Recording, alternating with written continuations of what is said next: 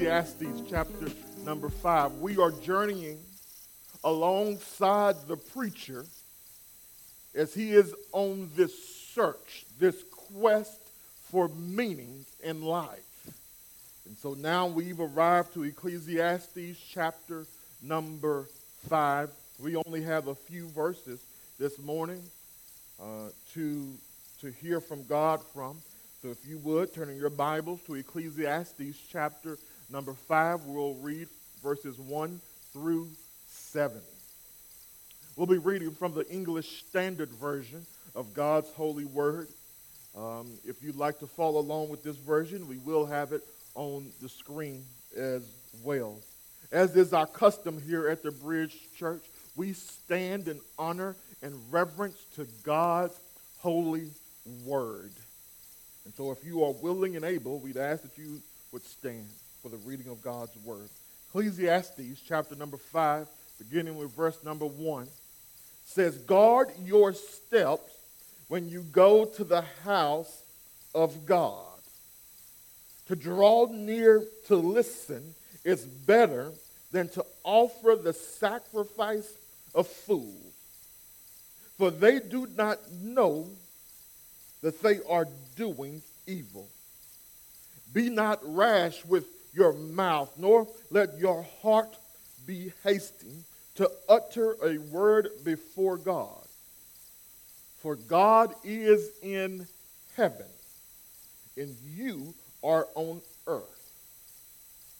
Therefore, let your words be few. For a dream comes with much business, and a fool's voice with many words. Verse 4 When you vow a vow to God, do not delay paying it, for he has no pleasure in fools. Pay what you vow. It is better that you should not vow than that you should vow and not pay. Let not your mouth lead you into sin. And do not say before the messenger that it was a mistake. Why should God be angry at your voice and destroy the work of your hands? For when dreams increase and words grow many, there is vanity. But God is the one you must fear. This is the word of the Lord. Be to God. You may have your seat. This summer, my wife and I had a date night in Kansas City.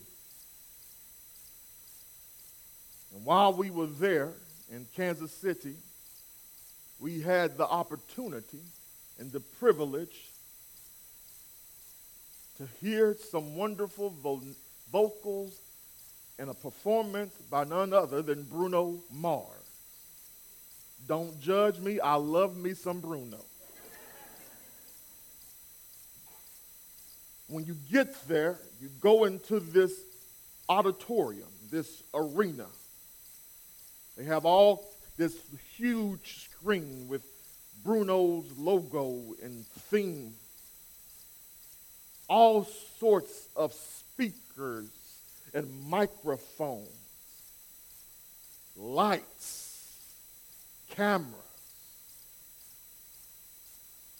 It's the whole works. And let me tell you, I had a good time on that night. Bruno did his thing. It was worth the money. Sometimes I just like reliving that memory because I love me some Bruno. It was a wonderful concert. It was a wonderful performance. The atmosphere was phenomenal. Again, the lighting was on point. The sound was, was fantastic. Loud, but fantastic. It was a show on par with the greatest of all time, in my opinion. It was Bruno Mars. The reality of being in that moment, as ethereal as it was, In our day and age, in American church culture, sometimes worship feels more like a Bruno Mars concert than it does worship of most holy God. You can go to churches today and they can rival the performance and the environment that Bruno had in Kansas City. They've got the lights in every color, in every shade of that color. They know when to turn on the lights. They literally call it a production. All kinds of speakers and equipment. And, and you cannot have a good contemporary church service without the fog machine.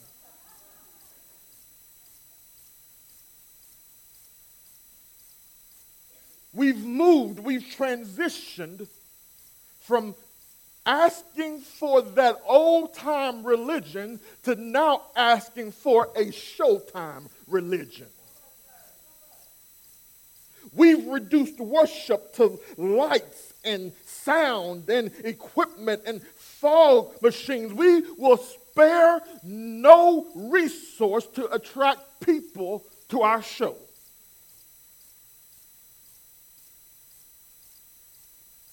These these performances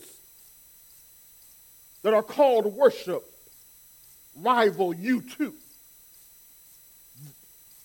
The Foo Fighters and Bruno.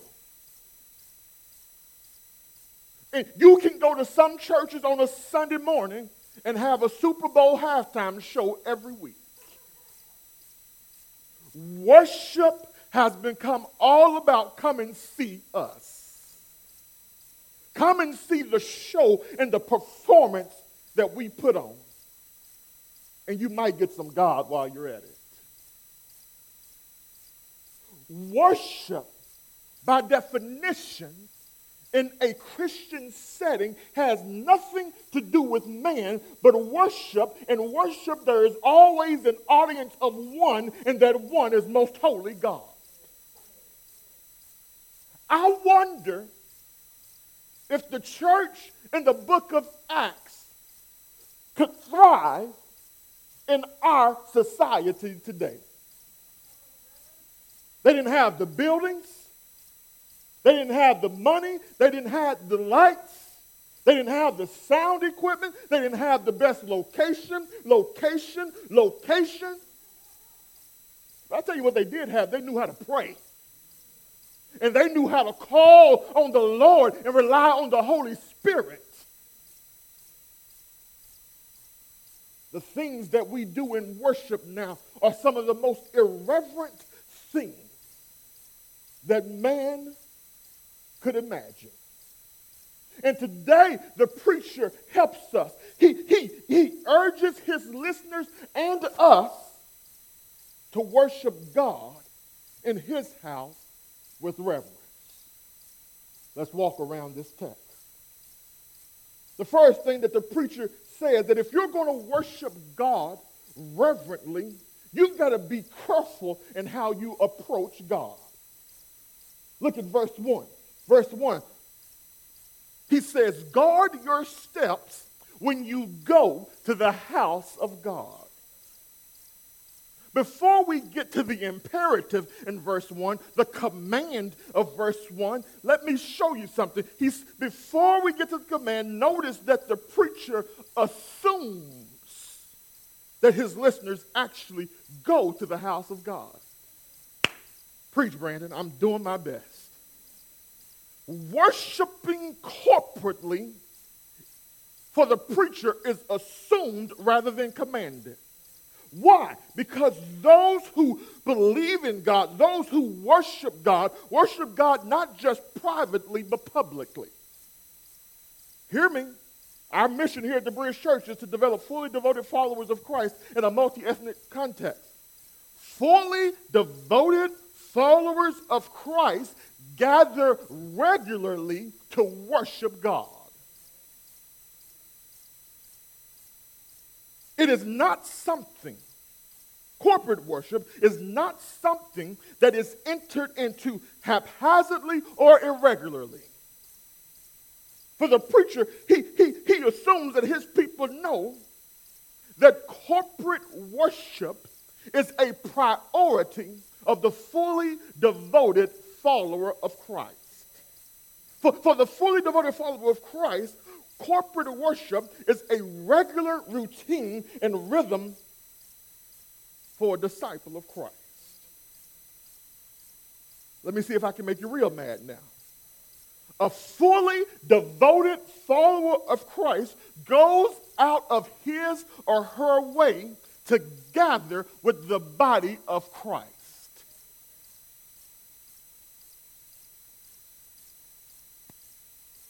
I was meeting with someone recently, and he observed how I had talked about our numbers were down for the summer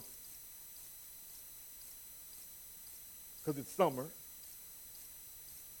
And he, not me, so you be mad at him, had the nerve to say, you would think, my words, a fully devoted follower of Christ would maybe cut their travel down an extra day so they can be in worship on Sunday morning. You've heard me say before, wherever you are, in Wichita or not, go gather with the body of Christ. It is a spiritual discipline. Discipline. Discipline. You, you cannot have a disciple, you cannot have the word disciple without discipline. So the preacher says, that was the parentheses of my sermon.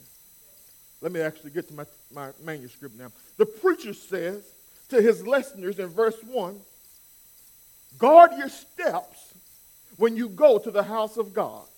Be careful of what you do when you enter God's house. He, he, he reminds us that we are approaching a holy God. So think about what you are about to do. God's house. In this, in the setting of our text, he would have been referring to the temple. The temple was the place where heaven meets earth. It's the place where God dwelled among his people. It was a visible manifestation of God's presence amongst his people. It was a visible testimony of God's absolute holiness. Now, I need to put another parenthesis in this text. Now, the intent of the author is about how we are to behave when we gather corporately in a place reserved for God. Just, I don't want you to think every time the Bible talks about temple, you can equate it to a church building. When you, when you follow the line of Scripture, you have the physical temple where God dwelled among his people the Israelites, but then the temple becomes Jesus Christ himself. Jesus is the physical manifestation of the presence of God. He is Emmanuel, God with us. We're just doing some biblical study real quick. Then, after Christ leaves the earth and ascends back to his Father who is on the right hand, the temple is now the body of Christ. Not the physical body of Christ, but the church, the body of Christ, which is made of individuals. Where does God dwell now? In his people through the presence of the Holy Spirit. When you became a follower of Jesus Christ, when you placed your faith and trust in Jesus Christ and became a Christian, a disciple, a fully devoted follower of Christ, at the moment you believe, the Holy Spirit indwelled you. And when God indwells you, that you now become the temple. That's why you got to be careful of how you take care of your temple. We talk about stewardship and we immediately think about money, and we need to be good stewards of our money, but we also have to be good stewards of our temple. I was just telling you about temple, but in this text, the author is talking about how we gather together in a place that is reserved for God and his people. He says, when you gather together, when you come to worship most holy God, you need to guard your steps. Watch yourself. He says, draw near to listen. Temple sacrifices were offered in silence. And silence actually shouted out the steadfast love of a holy God for undeserving sinners. He says, when you come to God's house, come to listen to what God has to say. How do we listen to God now? Everybody wants a word from the Lord. Here's the secret to how to hear God speak. Open your Bible. God has spoken through the apostles and the prophets. And he's given us a record of what God has said through the word. So if you want to hear what God has to say, open the Bible.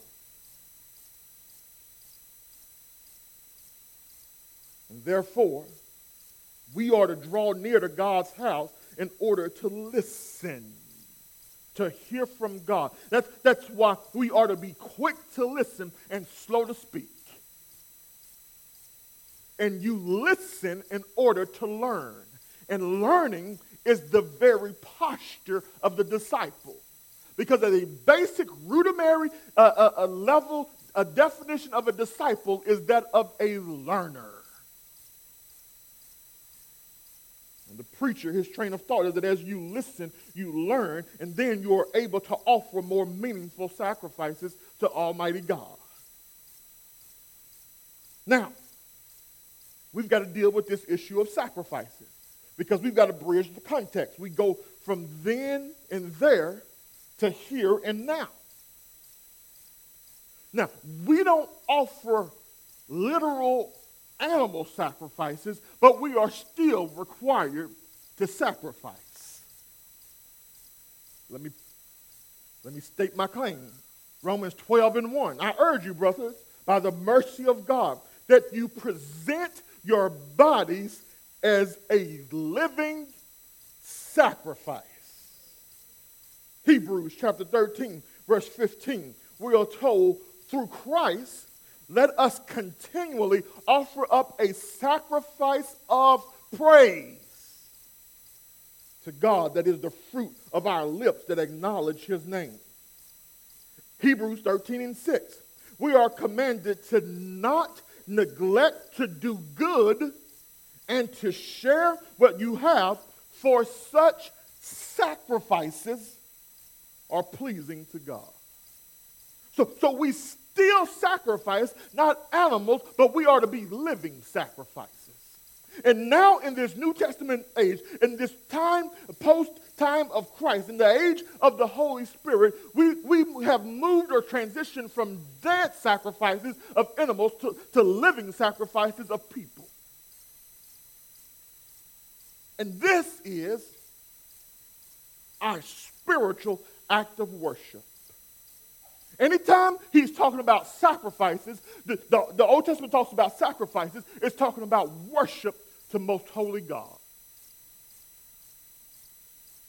The preacher here in Ecclesiastes, he says that those who don't listen and worship are worshiping foolishly. Those who fail to listen, according to the preacher, are foolish. Fools bring unacceptable sacrifices to God because the, to God because they don't know any better because they don't listen. Here, here's what foolish worship looks like: showing up and just going through the motions. rather than worshiping God in spirit and in truth. It's giving God your hands, but not your heart. And so he says, be careful of how you approach God. All we're talking about is worshiping God reverently. Secondly, he says, don't speak hastily in worship. Verse 2 Be not rash with your mouth, nor let your heart be hasty to offer a word before God. We are admonished here in verse number 2 to be restrained in our speaking before God's holy presence. Why? Because we are not God. And what God has to say to us is far more important and valuable than anything we have to say to Him. How do I know that? Look at the C clause of verse 2. For God is in heaven and you are on earth. It's almost like He puts us in our place. Remember where you are. And that's tied to somewhat to who you are. God's there, you here. That, that don't forget that there's distance between you and God. And distance demands difference. He's there, you're here, he's all powerful, you're not, he's holy, you are not, you are different, he's the creator, you are his creation, you are different. He knows better, and so he can give him the space to speak rather than you. We, he helps us by saying that God is in heaven and we on, on earth. He's reminding us that we are not God's equals.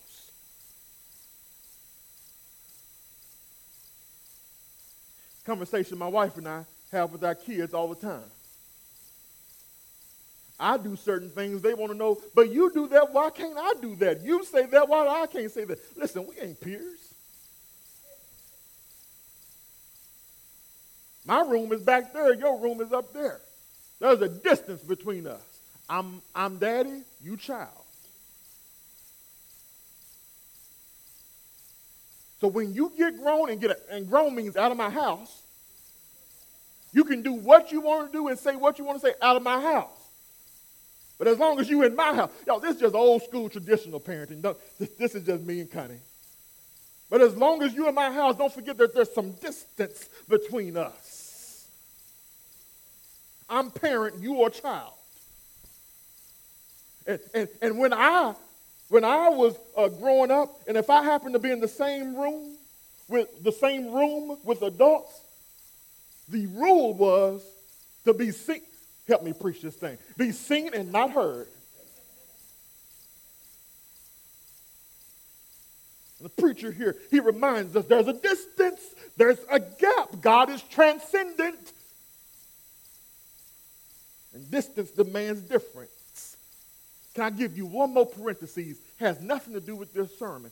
That's why the elders of this church have said that if one of the outcomes of our gospel ministry to this community is reconciliation and community transformation, we have to be in the community because as long as there is distance, there will be difference.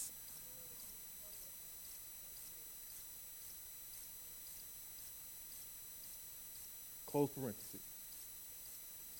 So he says, reverent worship requires us to guard our steps or be careful of how we approach God. It requires that we don't speak hastily in worship, but it also, reverent worship requires that we keep our word. I'm not making this up, it's in the text. Verse 4 says, When you vow a vow to God, do not delay in paying it for he has no pleasure in fools. Pay what you vow. Here's what verse 5 says It is better that you should not vow than that you should vow and not pay. Friends, the preacher is saying when you make a covenant promise, a vow, to God and before God, you should be faithful in carrying out the terms of that covenant. Okay, let me push here. This is not something that just happened in the context of Israel, but it's something that we still do today. We make covenants today. The biggest one probably is the marriage covenant. We say vows during the marriage ceremony. We promise to remain in union until death do us part.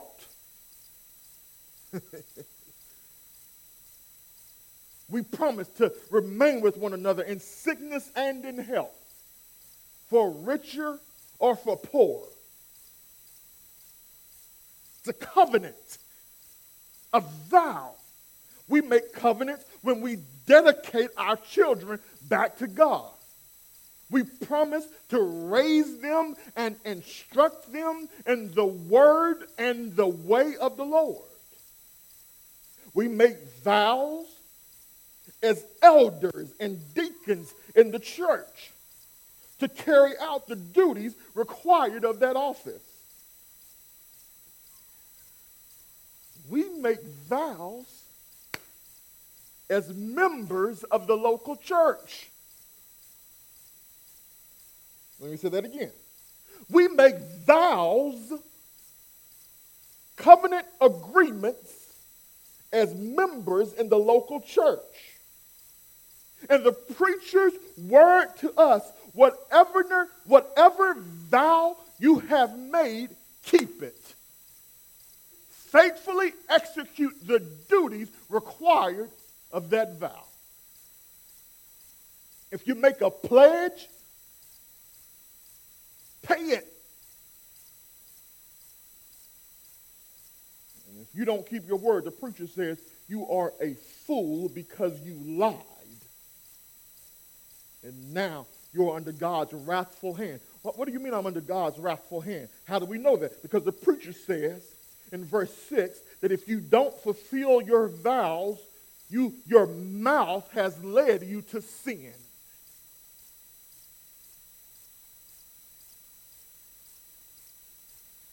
He says, keep your word.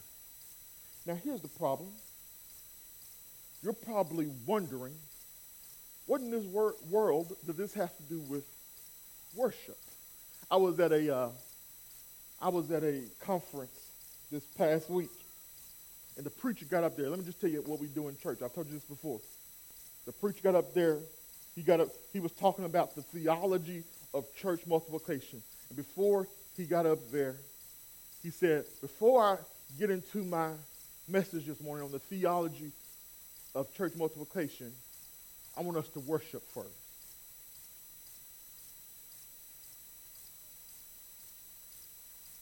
You see what we've done? we've reduced worship to singing.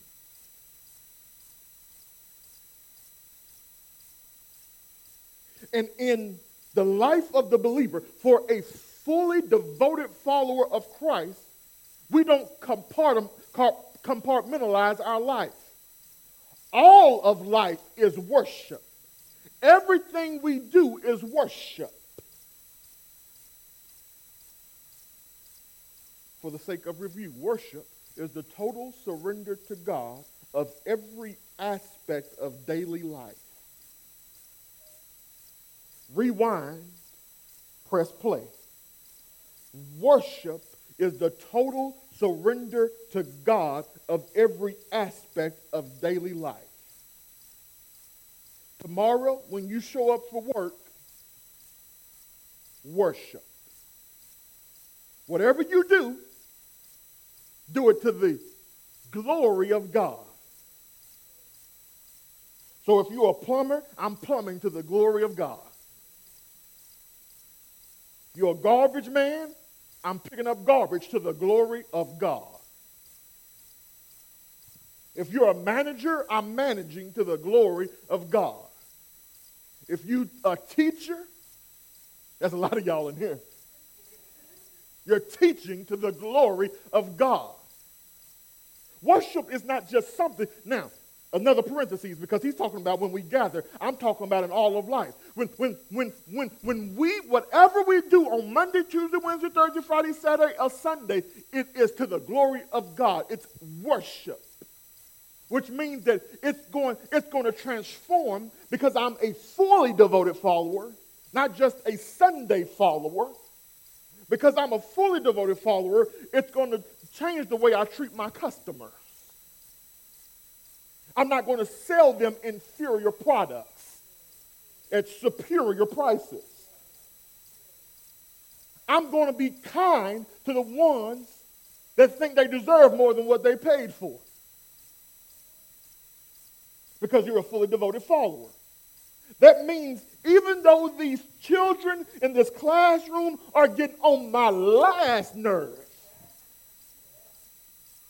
I'm still going to give them the dignity that they are due because they have been created in the image of God.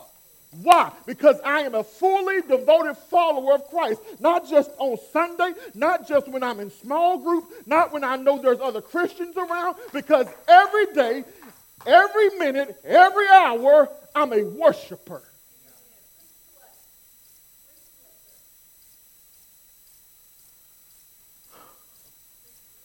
And when we do all these things, the preacher says, and I'm done, verse 7 when we carry out these commands, we worship God with fear. The word fear in this passage does not mean dread or terror necessarily. It means to, to, to, to worship God, to approach God with reverence. It's to be in awe of Him so much that it leads to a deep respect and affects my actions towards Him. I honor Him and worship him appropriately. When we gather together as the people of God, there are things that we should do and things we should not do.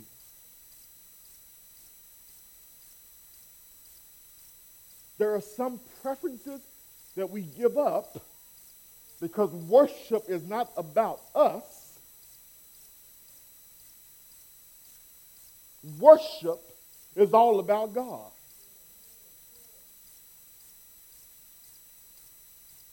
Isn't it amazing that in church we sing I surrender all until it comes to our hymns and contemporary music and gospel music and style of preaching, but we surrender all.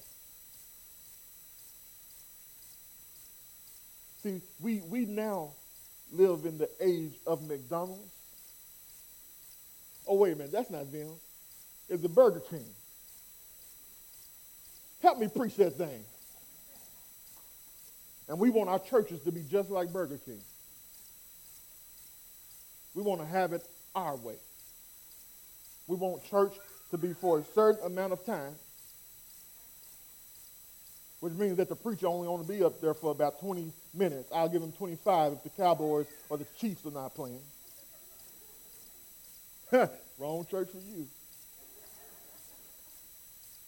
We want to have it our way.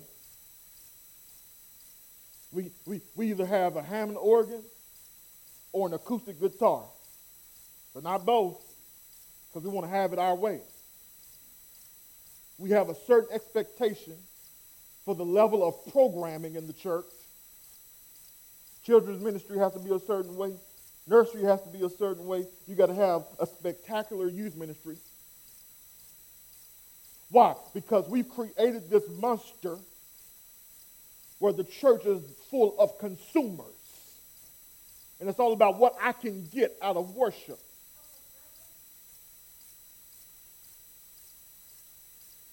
And again, I have no idea how the New Testament church would thrive in this society. I will admit, I've just taken a moment to vent. Thank you.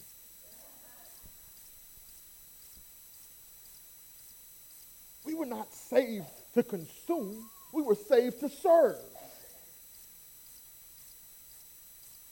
And serving requires humility, it requires a giving up of control and desires because you're serving at the pleasure and the will of somebody else, the master. And so now my desires and my preferences are put to the side because it's about what the master desires. And our master has said here in Ecclesiastes 5 through the, through the preacher, you better be careful of how you approach God when you gather together in God's house. You better draw near to listen, and you better keep your word.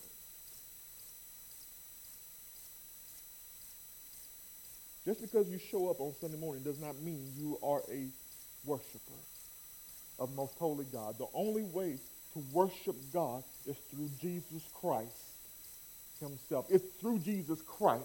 He is now in the temple, the, the one, the only person that can go into the holy of holies, the most holy place, was the high priest. And even then, he only had access once a year. Our great high priest is Jesus Christ. And it is through him that we have access to most holy God to worship him.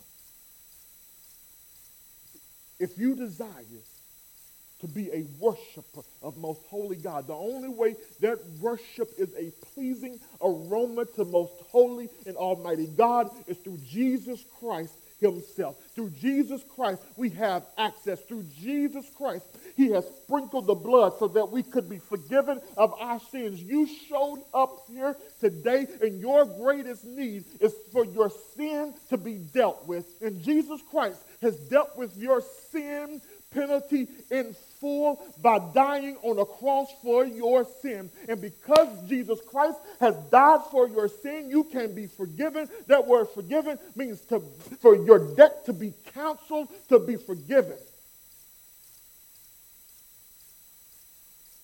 And now you have direct access to most holy God. Your sin creates a gulf, a great distance between you and God. God is holy, we are not. Sin demands separation. Distance. And the only way for us to be reconciled back to God is through Jesus Christ, the sinless one. And so now, the response for someone to today's message before we get to even how we ought to behave when we gather together. For somebody in this room, the, the response to this word today is trust in Jesus Christ and Him alone to make you right with your Creator. For somebody else, you're saved, you're sanctified, you know it. The response for you today is to reflect on your attitude towards worshiping most holy God we can no longer, as the, as the preacher in this church, I can't make the same assumption that the preacher of Ecclesiastes makes. I can't assume that you know that gathering regularly is a must for a fully devoted follower of Christ. Because we now live in a day and age in the church where we go to church in shifts. One crowd comes on first and third, and another one comes on second and fourth. And the fifth Sunday, if there's one in the month, it's a toss-up. We now live in an age where church attendance, it's, we, everybody knows it. Every pastor knows it. It goes like this. It's a roller coaster. This fall, our numbers have been through the roof for a church of our size as a church plant two years old. Oh, but the holidays are coming. But then y'all come back and you got to go back to school and work. Then there's summer break.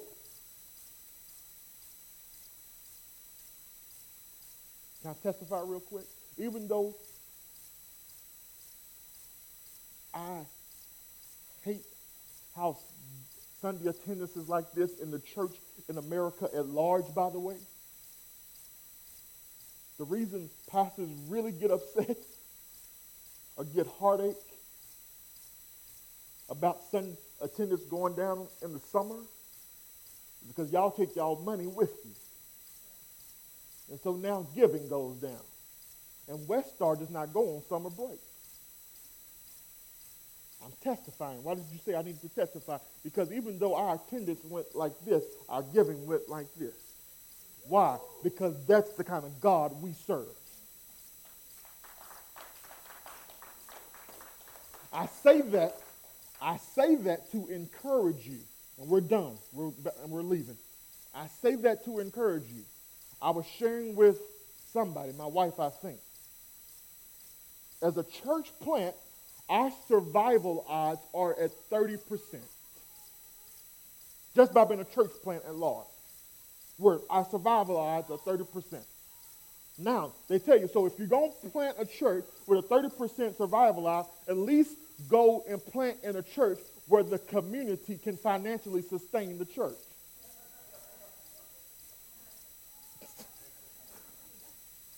I said, okay, I'm going to Oliver and 13. That survival odd that was 30 just now became 20.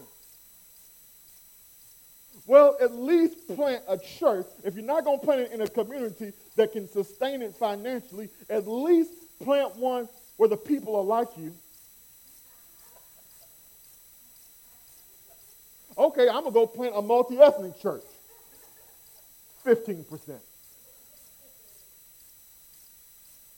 We've got some entrepreneurs in this room.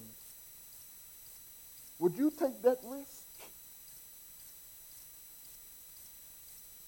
Why am I telling you this, church? Because this is bigger than any of us. This is bigger than the statistics. This is bigger than the odds. We serve a God that is able to do exceedingly abundantly above all that we could ever ask or think. God defies the statistics. It's called a miracle. And we, we, the very basis of our faith is based on the miracle. Dead people receiving life. Let's stand. Father, thank you so much for what our eyes have seen and our ears have heard. Father, we pray that we will not just be hearers of the word, but doers as well. Father, I thank you for the grace of this group that allows me from time to time to go on my tangent, but they're still responsive towards it because they're listening for truth that's based on your word and not one man. God, we now leave the results up to you, the Holy Spirit. The seed has been planted. We pray for much fruit from this word. We pray that our hearts and our minds and our actions will be transformed based on the truth that we've heard today. God, help us not to just forget this as we leave here and go back into the hustle and bustle of our everyday life. But let this word go deep within us and resonate and change us and change us. We repent of making worship about us and our needs and our wants and our desires and our children. And God, help us now to focus on you, to forget about ourselves, concentrate on you and worship you. In Christ's name